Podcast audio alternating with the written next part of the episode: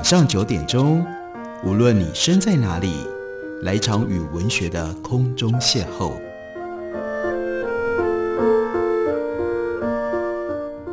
杨照谈书，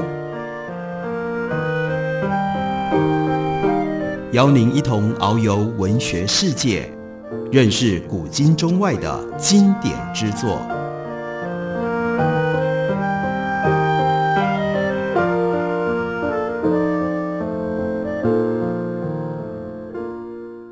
各位听众朋友，大家好，欢迎收听杨照谈书。本节目于台北广播电台 FM 九三点一，每个星期一到星期五晚上九点为大家播出。我是杨照，在今天的节目当中，要为大家介绍的，这是许写基他所写的《离散与回归》，副标题是在满洲的台湾人。左岸出版公司刚刚出版的新书。在满洲，或者是满洲国，台湾和满洲，或者是满洲国，在日治时期有什么样的关系？这其实是一个非常重要的历史的课题，但是呢，长期却被忽略了。我们要了解，当时在日本的帝国设计跟统治底下，满洲国是他们扩张侵略很重要的一个据点。再从满洲，也就是东北往下进入到中国的华北，而在这个过程当中，台湾一直都已经是日本帝国其中的一部分，这一部分又从本来比较简单的一个生产糖米的殖民地，到后来在日本的越来越扩张军国主义的意识底下，变成了帝国南方的次中心。而在日本帝国朝着中国东北、华北进展侵略的时候，这个时候台湾人又扮演了。不一样的角色，例如东北满洲本来就是日本让像是韩国或者是日本其他比较贫穷地方的人，他们可以去开拓、可以去发展的新的据点、新的腹地。那另外一部分，他们也就吸引台湾人去到满洲，去到满洲国读书、求职、任职。乃至于正官，就变成了台湾人在生涯安排上面其中另外一个新的可能性。因此，有相当数量的人到了满洲，而这些台湾人，他们去到满洲，可千万大家不要弄错了，他们不是回归祖国，跑到祖国去，变成了祖国派，他们是和日本人合作，在日本的帝国架构底下，很多时候，例如他们任职在满洲国的。官僚系统当中，他们是以日系官员的名额来担任的。在这种情形底下，这种在满洲、满洲国的台湾人，他们的经验就极为特殊。更进一步的，到了后来一九四九年之后，整个台湾的历史主轴变成了要从国民党、从中国革命、从中华民国的这个脉络来看。于是，这些台湾人的经验就被压抑、被边缘化，甚至被消音了。因而到今天，在讲到台湾历史的时候，他们经常不在一般人认知理解当中。许写基经过了在学术的领域，一直不断地以在满洲的台湾人做他的调查研究对象，在多年之后，把这些结果形成了这样一套书。这套书。有将近六十万字，分成上下两册，应该就是我们今天要了解这个历史现象，在满洲的台湾人最重要的资料大汇集了。我们看到徐写基分条分章告诉我们，那个时候台湾人是如何去到满洲的。例如，我们要了解台湾人去到满洲求学，我们必须要先明白到那个时候。在台湾受高等教育的整体状况，所以这本书很大的贡献，那就是提供了比较完整的视野。例如告诉我们，那个时候在台湾受高等教育、专门教育和大学教育的机会非常的有限，一直到一九四五年日本战败为止。除了一九二八年大家知道设立了台北帝国大学，那另外就是经济、工业、农林学校。还有帝国大学附属的医学专门部，另外一个领域是师范教育，那是台北、台中、台南各有一所师范学校。而这些学校的学生当中，台湾学生的比例有低于在台的日本人。以台北帝国大学一九四四年的日台学生比例为例，文政学部、理学部、农学部、工学部、医学部一共有两百七十七名学生，台湾学生占四成。不过，如果我们看的是师范学校的话，那这个差距就大得多了。台湾学生甚至只占一成。台北高等学校设的三年制临时教员养成所，总共有四十一个人学生，台湾学生只有四个。物理化学科四十四个人，台湾学生也只有六个人。就连高等女学校当中，台湾女学生的入学比例也很低。一九二二年四月，日台共学，也就是让日本学生跟台湾学生可以上同样的学校。在这个政策推行之前，台湾学生不能跟日本学生共学，形成明显的差别待遇。即使可以共学之后，台湾学生也受到了诸多的限制。为了要接受高等教育，所以呢。台湾学生有另外的四条管道。第一呢，是到日本去留学，日本的学校多，也有比较多的选择，而且呢，保证可以到内地，就是日本去找到比较好的大学升学。而到日本高校就读，例如说东京艺高，就是当时部分台湾人的选择。另外呢，是日本人在中国所设立的大学，台湾人可以去念。像是一九零零年在上海设立的，称之为叫东亚同文书院；一九一一年，日本又在奉天，也就是今天的沈阳，设立了南满医学堂；一九三九年设立了青岛医学专门学校，还有设在韩国、朝鲜平壤医学专门学校、京城医学专门学校、大邱医专等等。到这些学校去就读，有特殊的动机。因为你受到的差别待遇就会比较少，不过呢，也有它的门槛障碍，因为学费比较高，所以多半是有钱人家的子弟才有去这些地方念书的可能。第三呢，是到学校多，名校也不少，而且呢，学费相对比较低的，那就是中国的几座大城市：广州、厦门、上海、北京。那会去的，当然也就是所谓的主播派。他们具备着民族意识，厌恶反对日本统治，要不然就是比较穷困人家的子弟，在中国就读的台湾学生，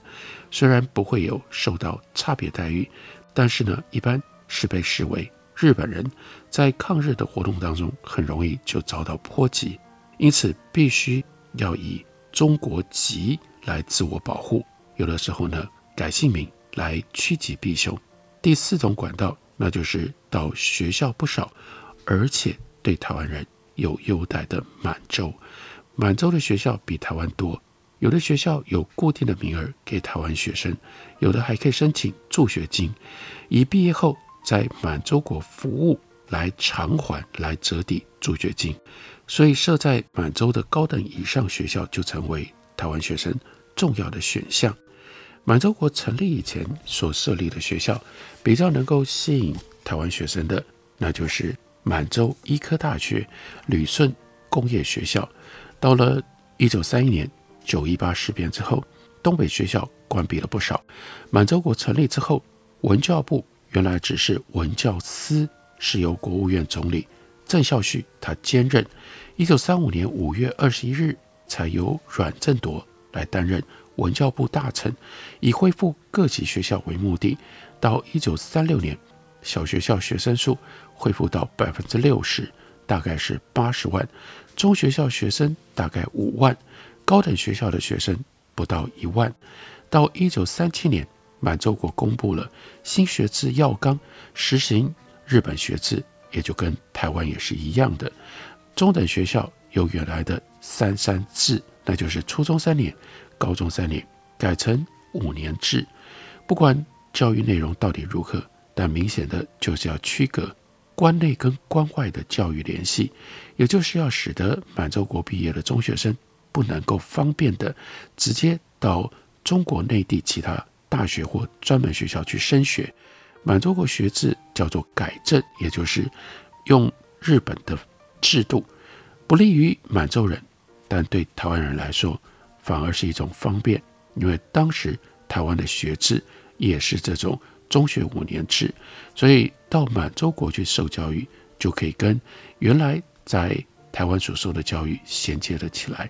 在学制方面，学校教育分成初等、中等跟高等教育三阶段，另外有特殊的就是师范教育，又称师道教育和职业教育这两个部门。其中，当然台湾人最会想要去受的是高等教育。入学高等教育者需要有国民高等学校毕业或者是同等学历，修业年限三到四年。才全部住宿的方式，因为这样，所以呢还不用去张罗自己的住处跟生活。教育的目的是要让学生锻炼身心，并且实践在当时日本帝国非常重要的政策，那就是民族协和。在一九二零年以前，医学教育机关被外国人垄断，例如说英格兰教会就在奉天设了满洲基督教学院。和医科大学，不过呢，规模很小。影响满洲教育机关比较大的，还是日本人在一九零五年所设立的关东州。日本文部省在这之后就设立了旅顺工科大学、南满铁道工程学院，还有南满医学堂。那个时候，张学良统治中国东北，他在奉天、吉林、哈尔滨等地设大学和专门学校。到了一九三一年九一八事变之后，这些学校通常都关起来了。到一九三二年满洲国成立，在发布了私立学校规程，许可奉天医科专门学校、哈尔滨医学专门学校这几所学校，然后又设立了国立大学。在一九三六年四月，奉天设了高等农业学校。一九三七年承认。由二桥事务局所成立的哈尔滨二桥学校，五月又改组了哈尔滨高等工业学校。一九三八年，随着新学制的实行，这些专门学校都改立为国立大学。一九三九年，又设立了国立新京法政大学。所以到满洲国结束之前，一共设有十二个大学。这样我们也就能够理解，如果台湾人去到满洲国，有这么多的选择，还可以得到比较好的待遇，为什么不去呢？这是很大的诱因，让大批的台湾的青年在这段时间当中去了满洲国求学。我们休息一会儿，等会回来继续聊。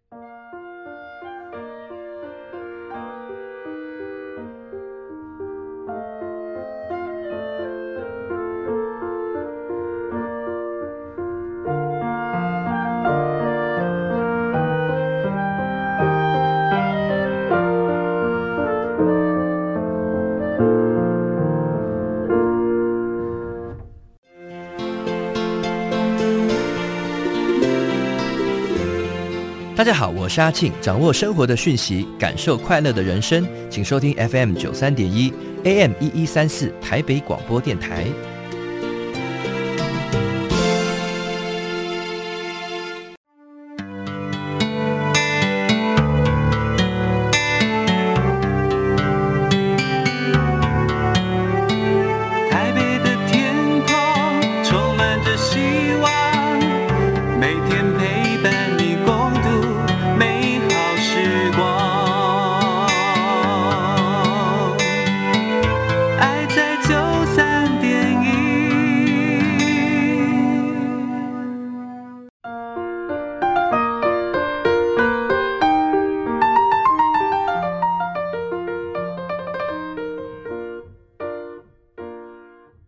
感谢你继续收听《杨照谈书》。本节目以台北广播电台 FM 十三点一，每个星期一到星期五晚上九点，为大家播出到九点半。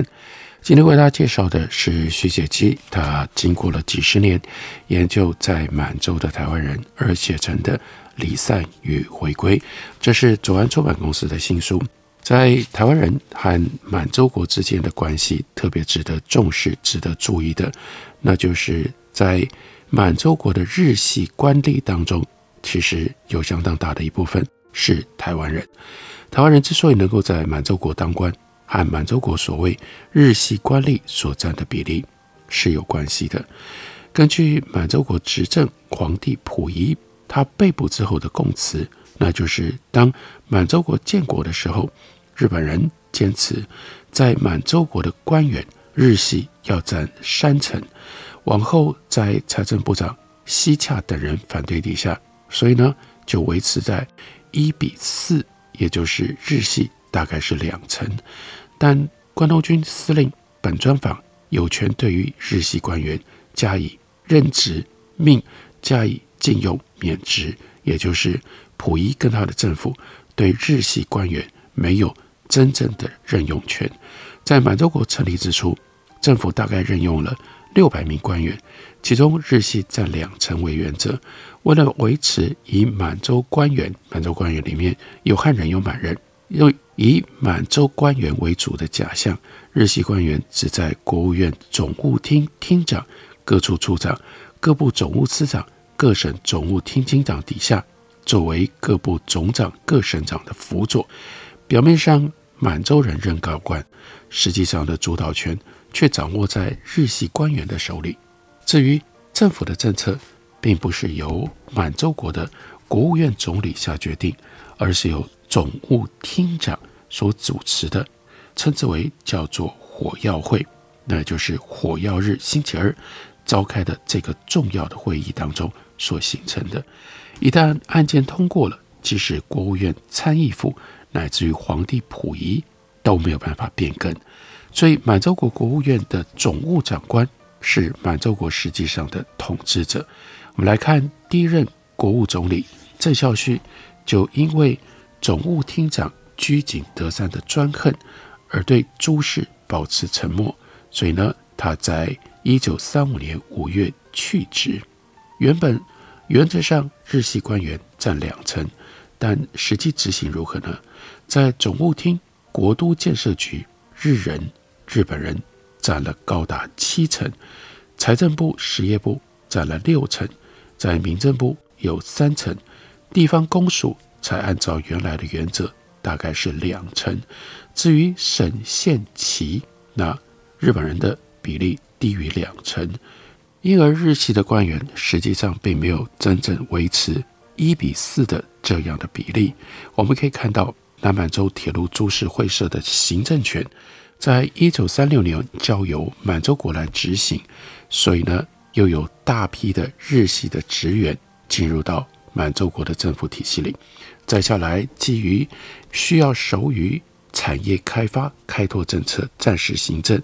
技术部门的人员，但是在满洲人当中比较难找到这一类的人才。为了要增加合格的行政官僚，满洲国一九三八年发布了文官令，以采用考试、适格考试来增加官员人数。由于考试科目需要用日文来作答，所以考取者当中十个有七个是日系。升等的登格考试。也差不多是这样的计算比例。满洲国史各论虽然一再的强调，日本人到满洲国崩溃之前严守着日系官员两成的规范，但这不是事实。而且有决定权的基本上都是日系的官员，也就等于日本人掌握满洲国的一切行政体系。这当然不是什么日满共治，更不是五族协和。那台湾人的处境呢？这就很有意思，也很重要了。因为台湾人在一八九七年五月八日，那就是马关条约签订两年之后，那叫做台湾著名去就决定日。到这一天之后，如果没有离开台湾，实际上就变成了日本籍。因此，台湾人在满洲任官，也就是占日系官员的名额。但有例外，必须要说明，例如说。如果是放弃日本籍加入中华民国籍，那就必须算满系的缺额。例如说，雾峰林家的林继商，他是在一九一四年改为中华民国籍。另外，还有一些台湾人改成了叫满洲民籍，像是王洛医师，他在一九二九年五月登陆成为医师的时候，他的籍贯是奉天省沈阳县。那对于大同学院第二部本来以招收满系人学生为主，却有台湾人出现，我们就了解了，因为这些人他们也有可能改换成为满洲民籍，因而就可以进入到大同学院。大同学院可以分成前、中、后期，这是日本替满洲国训练高等干部的地方。曾经就读大同学院，这是台湾人林永昌，他就说这个学校类似台湾的革命实践研究院。那陈廷清说得最清楚，他说大同学院就是一所高级职员训练所，受训完了之后就可以取得高等官士补，不久再升为高等官。这是在官场上要成长，在满洲国最直接的一条路径。那为什么会有大同学院这个训练机构呢？一九三一年九一八事变发生之后不久，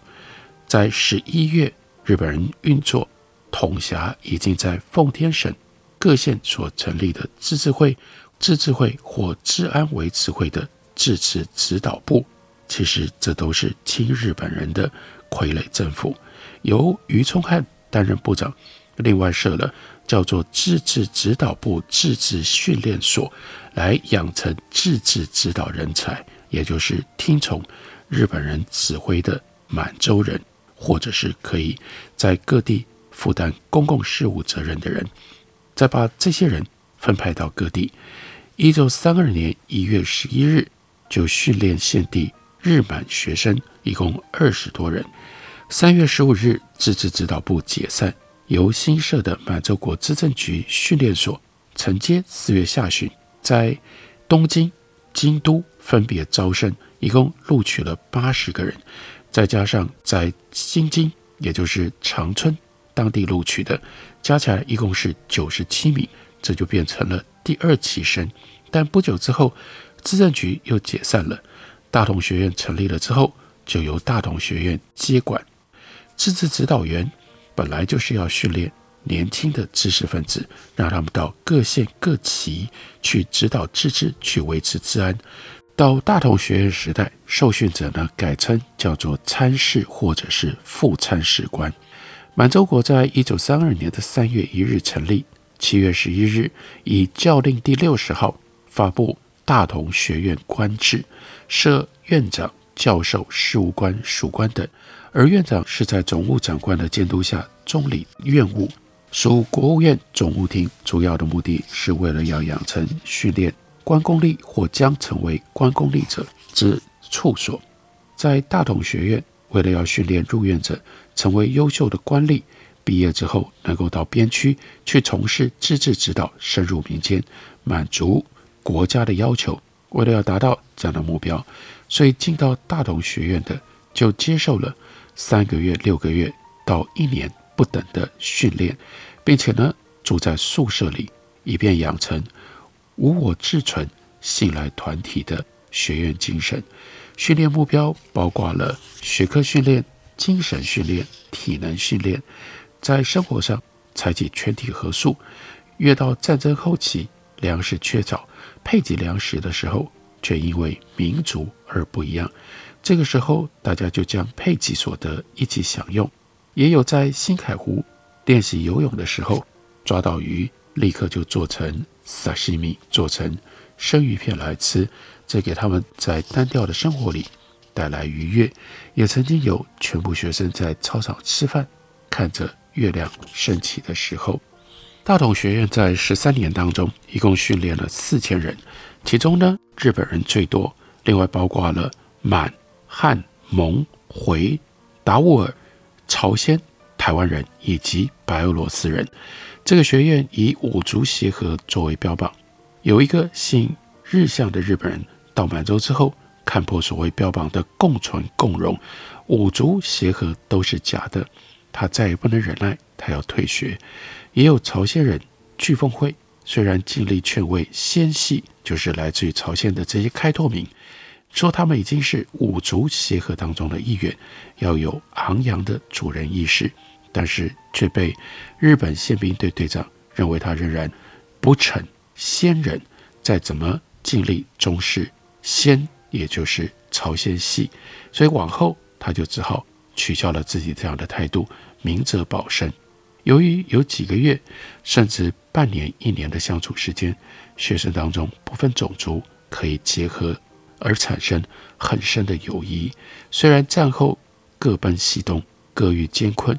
可以在战争结束四五十年过去，重新再架起友谊的桥梁，体现一度入南岭，终身为兄弟的情怀。所以，一九八一年开始，每隔两年，大同学会的同窗会就办一次南岭会第几回友好访中团，而在日本的同学也协助中国的同学的后代到日本留学，重拾叫做南岭人的兄弟缘。这是当时一部分的台湾人他们去到满洲国非常重要的动机，那就是进入到大同学院。然后从大同学院毕业了之后，就能够在满洲国任官，这是在满洲台湾人非常重要的历史一页。为大家介绍的就是徐学基教授他所写的《离散与回归》。感谢你的收听，我们明天同一时间再会。